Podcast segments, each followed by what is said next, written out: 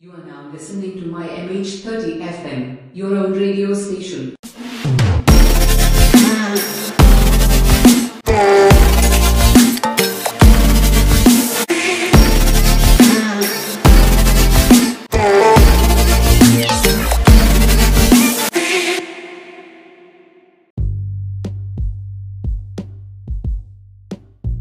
Welcome to the Motivational Podcast Story. It's great to see you here. If you are a new listener and coming here for the first time, I kindly request you to subscribe so that each update will be notified. Thanks. Today's story is about kindness, and the title of the story is A Most Important Question. My second month of nursing school, our professor gave us quiz.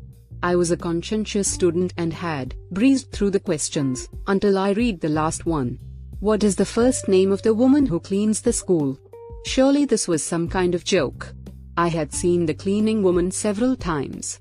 She was tall, dark haired, and in her 50s, but how could I know her name? I handed in my paper, leaving the last question blank. Before class ended, one student asked if the last question would count toward our quiz grade. Absolutely, said the professor. In your careers, you will meet many people. All are significant.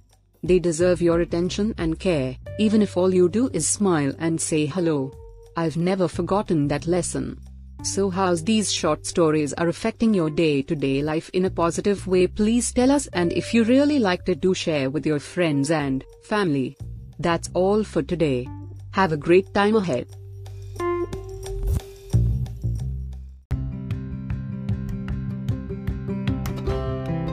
Here is a good news Thinking Positivity is now on Telegram so if you can join us thereby it will make us appreciated.